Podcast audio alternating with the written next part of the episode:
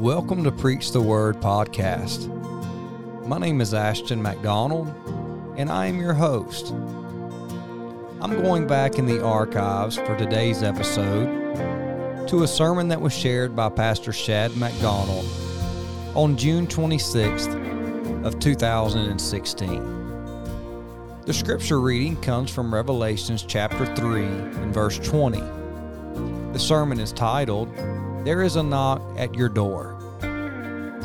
I would like to take a moment to say thank you to everyone that has shared or recommended the podcast to a new listener. Also, those that have taken the time to write a review or leave a rating. It is a great encouragement for us to read those and know that you're enjoying the preached word on this podcast platform.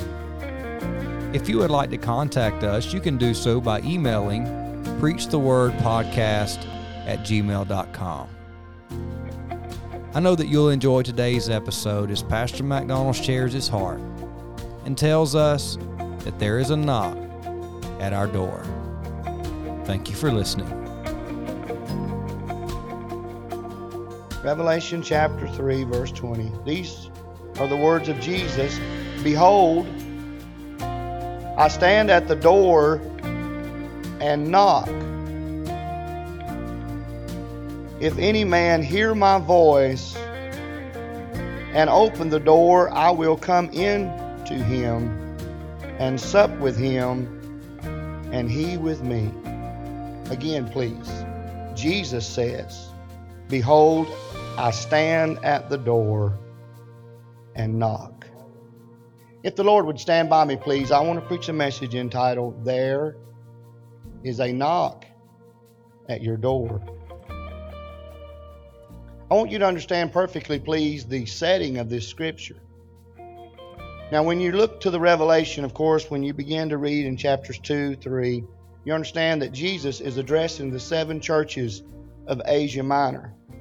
Now, may I suggest, please, that when you look to these seven churches, one way to, to gain the greatest advantage of what Jesus is saying is to look at them look at them practically understand that at this time that there were seven literal churches in asia minor. And jesus wrote a particular letter to each of those churches. To each individual church christ was speaking in particular and he was dealing with that local church. The way that we can draw from that is to learn that Christ has something to say to each and every church. At large, corporately, in that congregation, Christ addresses each individual church.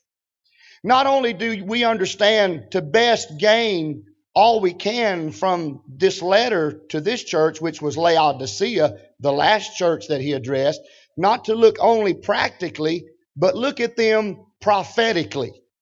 And in that, we understand that each of these seven churches represents a church dispensation. We see that Christ is speaking prophetically to all of those churches in their dispensation and the different characteristics of each and every church. However, there's something else we can do and while we see that Jesus was speaking literally to each church, I want to bring it just a little bit closer. And I want to talk not only about Jesus speaking to the churches practically and prophetically, but I want to say that Jesus speaks to us personally. Jesus speaks to us individually. Say, aren't you glad that He's a Savior that speaks to our hearts? And he, he knocks on our heart's door and he speaks to us as individuals. Now, tragically, the truth of this is, and many times, and I have, of course, and most any man of God that's been in an evangelist and he's tried to speak to the heart of the unsaved and reach the unchurched, we talk about Christ knocking on the sinner's heart's door. And that's okay. But however, if we're going to preach in context from the Revelation chapter 3 verse 20, you understand that Jesus is knocking on the door of the church. These are not people that do not know who he is, but this is a backslid church. This is a church that has become indifferent. This is a church that seems to have lost their interest. This is a church that is self sufficient, so they think. And they say, I have need of nothing. And I think, friend, if there's one dispensation that best describes the mindset of modern day Christendom, it's this church. Because it seems that the mindset of the church at large today in America, especially, is we've got everything we need. But the tragedy is they left Jesus outside. And I think that that best describes the church in America today because we've got talent, we've got ability, we've got all of these things to draw in the crowd, but somehow or another, Jesus got left outside. May I say that church is more than coming and having good fellowship. And I appreciate good fellowship. And I appreciate you that we love and we are close to, and it's good to see you. But friend, really, we can't make it just on each other. This is not a social club. This is not a, a place where we gather just because we love each other and we do, but there is a focus. There is something that's more important than friendship, than family, and it being a tradition, and that is Jesus. He's the one that is more important than everything else. So what I want you to remember, please, is this right here does not address the sinner's heart.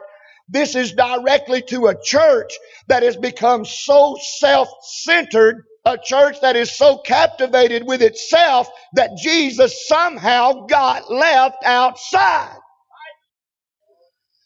In these few words, in this single verse, there's something that I see that is astonishing. There's something I see that is assuring. And also I see there's one who is abiding. Think on that, please. Recently, the New York Times had a story about a young 19 year old man in Tokyo, Japan. And I don't have the gift of interpretation moving on me right now, so I can't pronounce his name. but nevertheless, this young Japanese boy, um, at 15, so the story begins, had been bullied at school. And because of his uh, emotional problems, because he had been badgered, because he had been abused verbally and physically. He one day at 15 walked into his bedroom and he shut the door. For the next four years, he lived in a tiny room the size of a king size bed. His mother would plead and beg him to come out of that room. He refused. She saw that he had food. She saw that the necessities of life were taken care of. But for four years, he stayed in that room with the door shut. After four years, someone enrolled him in a program called New Start. And little by little, they were able to help bring him out of that darkness that he was in. And he said, anything that was dark, anything that was black, he said, that's what I fed upon. He said, I lived for four years with headphones on my ears. Would the church pray for me right now? He said, I lived for four years with headphones on my ears and I listened to music that was dark things that were black. He said, I was shut in that room. The Japanese have a word for that, and it just simply means withdrawal. And it has the same uh, meaning as an alcoholic, a chronic problem where they shut themselves in and they don't want anything to do with anybody. I bring that to your attention tonight, please, because I'm preaching to somebody in this place. You've closed the door on some things. Your, your reasonings may be valid. Your feelings may be just. And you may have good, valid reason to have shut yourself in. Uh, you may have been taken advantage of. You may have been verbally abused. You may have been assaulted physically. All of these things may be true, But may I say, on the authority of the Word of God, it's not the will of God for you to live in a closed black room. And oftentimes we personally and individually can shut the door. And by that expression, I mean we can become obstinate in our thinking until that we've closed our minds about some things and some people. And when you close the door, you shut all of the light out. Would the church pray for me? When you close the door, you shut all of the light out and you become an introvert. You become a recluse and you draw back up in that hole and you're afraid to open the door. As a matter of fact, psychiatrists address that occasionally in different articles that I read, and there's a phobia about that. The fear of open places. The fear of just being open. The fear of being in an open place. You feel safer in a closed place. You feel safer withdrawn, away and apart. But may I say to you that go to this church, to you that love God, to you that live the best you know and you're trying, but there's some things happen that's caused you to just run to a room and close the door. May I say there's a knock at your door? May I say there's a knock at the door and there's a Christ that wants to help you tonight. Recently, recently a minister was preaching a meeting and he commented to his wife of how that there was an individual there that the Spirit of the Lord dealt with night after night after night. And finally, on the fourth night of that meeting, the Spirit of the Lord broke through, and that person came and wept and cried and just poured their little heart out to the Lord. After the meeting, this was the story that was realized. This, they said she is a, she's a cutter. The scars were evident there. The signs were clear to see. She had been physically abused by those that she thought would be her protectors. I need a praying church right now. She had been verbally assaulted by those that she trusted. And she had been so abused until she just seemed to feel safer in a little shell and not wanting to show any emotions. But finally the Spirit of God kept knocking. And oh, you should have seen the tears of joy that fell and the light that come on her countenance when she opened the door and let Jesus in. And there's somebody in this place. You've got so withdrawn until you don't trust anybody. You've went into such a corner until you feel like I can't open my heart to anybody else. I've went through such abuse. I've went through so many hard things. I just want to say there's a knock at your door tonight and the Lord is speaking to your heart. And if you will but open the door, light and love will flow into that darkened room. Light and love will flood the emptiness of your heart if you will but open the door. First, there is here in this single verse a picture that is astonishing. The thing that so astonishes me about this story, the thing that so arrests my thoughts, the thing that I find so astonishing about this single verse is that it's Jesus that is knocking. I am humbled at the presence of Christ that's at the door. Not a salesman, not a solicitor no, not an inspector, not a neighbor. The Lord is knocking. That is what is so wonderful about Jesus. He is a personal Jesus and he comes and knocks on every human heart. I remember when I prayed 12th and 16th Meridian, Mississippi, when conviction fell on my young heart. Daddy preached that day, preached so wonderful. I, I'm sorry I don't remember what you preached. Kind of like Brother Webb. He and I preached a camp meeting together recently and and someone said, Did Shad preach good? They asked Randy that. And he said, Yeah, he preached good. They said, What did he preach? He said, I don't remember. I don't remember what you preached, but I do remember as a young child, I heard a knock at my door and Jesus personally and particularly came and knocked on my little heart. That's the kind of Savior I'm preaching about tonight. He comes and knocks on every human heart. He comes individually to each of us and He wants us to know I'm a personal Savior. I'm a Jesus that's concerned about your need. I'm a Jesus that cares about what you're going through. I'm humbled at the presence of Christ at my door. But there's something else here, and that is, He said, Behold, I stand at the door and knock. There's something continual about that. There's something that is persistent about that. I'm glad that when it came to me, and perhaps the same for you, He didn't knock just once, but He kept on knocking. I am hopeful at the patience of Christ at my door. Oftentimes, I've ignored him. Oftentimes, I've acted as if he wasn't there. But he just kept on knocking. Many years ago, there was a great soul winner. He was known for going door to door and speaking to people about their soul he went and knocked on a particular door one day, and he did not know that it was the residence of a famous preacher. But this soul winner that was known to go door to door knocked on the door of the residence of a famous preacher. That famous preacher's wife opened the door.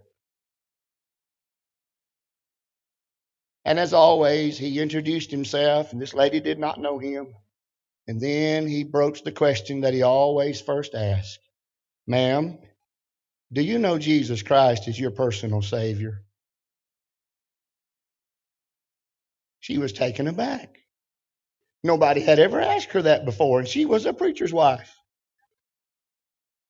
And so, taken aback was she that she closed the door in his face.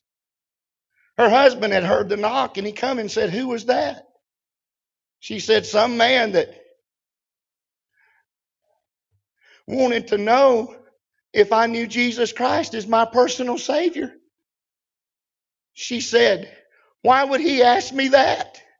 Upon which the husband said, Well, do you know him as your personal Savior? It put her heart to thinking until she had to do something about the knock at the door. I said that to say this. I don't know who I'm preaching to, I just know I'm preaching. There may be a, a little girl or a young boy in this place tonight, right here in this church, right here in this church family, right here among us that you've never opened your heart to Jesus Christ. Is it all right, parents, if I preach to these little ones that you, little boy, little girl, it doesn't matter how small you are, if you sense the tug of the Spirit of God, if you feel a knock on your door, do you know that Jesus will come into your heart? If you will but open your heart, Jesus will come in. A man was once, uh, going door to door and he was speaking to people about their soul and a lady slammed the door in his face. He was not to be turned away. He sat on the stoop and he began to sing, drops of grief could ne'er repay the debt of love I owe. Dear Lord, I give myself to thee. Tis all that I can do. And as he sat on the stoop and sang that song, he didn't know that standing just inside the door was the very lady that had shut the door in his face. And he just kept singing and she was listening inside the door until she could take it no longer. And she opened the door and said, for God's sake, tell me about that man that shed blood for me. I'm glad his name is Jesus. Oh, I feel conviction here tonight. I sure would like to see the Lord just touch a human heart, deal with a young life. Isn't it wonderful that the King of glory would come down, step over the banister of eternity, take on himself the robe of humanity, divest himself of divinity, and become God incarnate as a little child, very God of heaven, to walk the dusty streets, amen, of Jerusalem teach and preach and work miracles in Galilee, go to a cross and hang on a cruel tree and die for the sins of you and me. That's what Jesus did. That's why he came. He came to be the Savior of the lost, the last. Amen. And those that are unloved. It matters not who you are. It matters not what your name is. He's a knocking on the door. There is a picture that is arresting. There is a promise that is assuring. Jesus said, I stand at the door and knock, and if any man will open to me, I will come in to him. Here is a promise that is assuring. Jesus says, If you will open, I will come in. Oh, for the welcome of love that awaits, to be received with warmth, to be accepted with appreciation, to be allowed into one's life with welcome. And not only the welcome of love that awaits, but the worship of the Lord that adores. Well, I think about that when Jesus was there in a certain house and there was a woman who came to Jesus with an alabaster box of ointment of spikenard, very precious, of 30 pence worth. And the scripture 300 pence worth. And the Bible said that she brake the box and poured the ointment upon him and she wiped his feet. Oh, and Judah said, Why was this waste of the ointment made? But the scripture said when she poured out, that that perfume filled the house as she worshiped the Lord. Do you think it'd be all right tonight on a Sunday night if we just opened the doors of our heart and said, Lord, would you come in? We want to welcome you here. We want you, Lord, to be in our house. We want to welcome you in our lives and we'll give you the praise and the worship that you're worthy of. In this single verse, a picture that is astonishing, a promise that is assuring, and a presence that is abiding. Jesus said, I will come into him and sup with him, and he with me. The idea of that sup means that he will come in and sit down and have communion with us.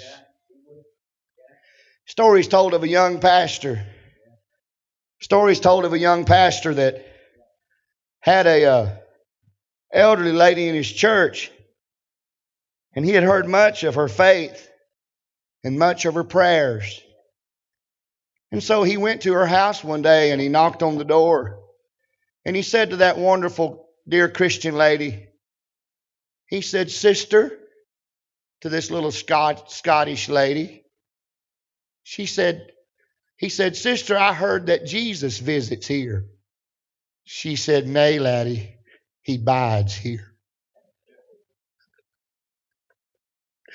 Let it be said, not that Jesus visits my heart, Jesus lives in my heart. You're, you're standing.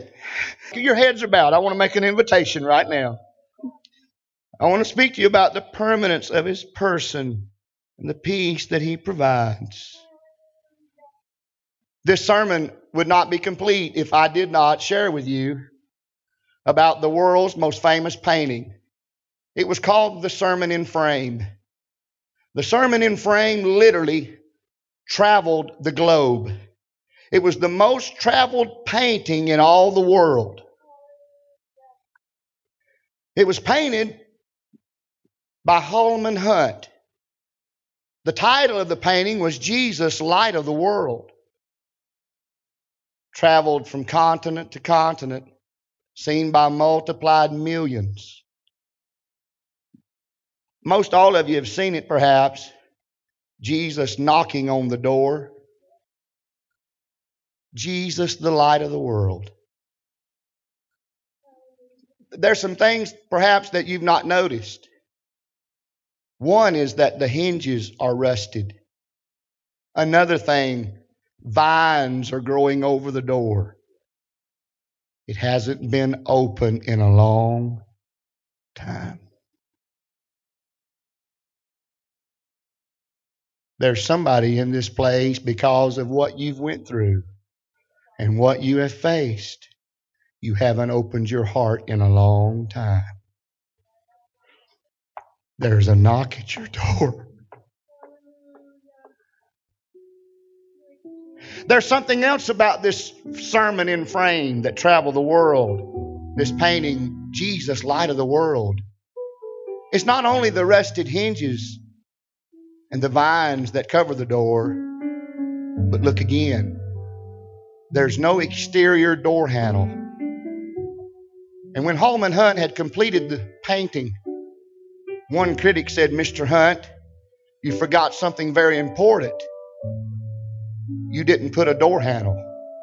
Upon which Holman Hunt said, Oh no, you missed the most important part of the painting. The message is you have to open your heart to Jesus from within. He won't impose on you. He won't force himself on you. So whether to the Savior or to the or to sin, the lock turns from within. You've got to put your hand on the handle. You've got to open the door. Your heads are bowed.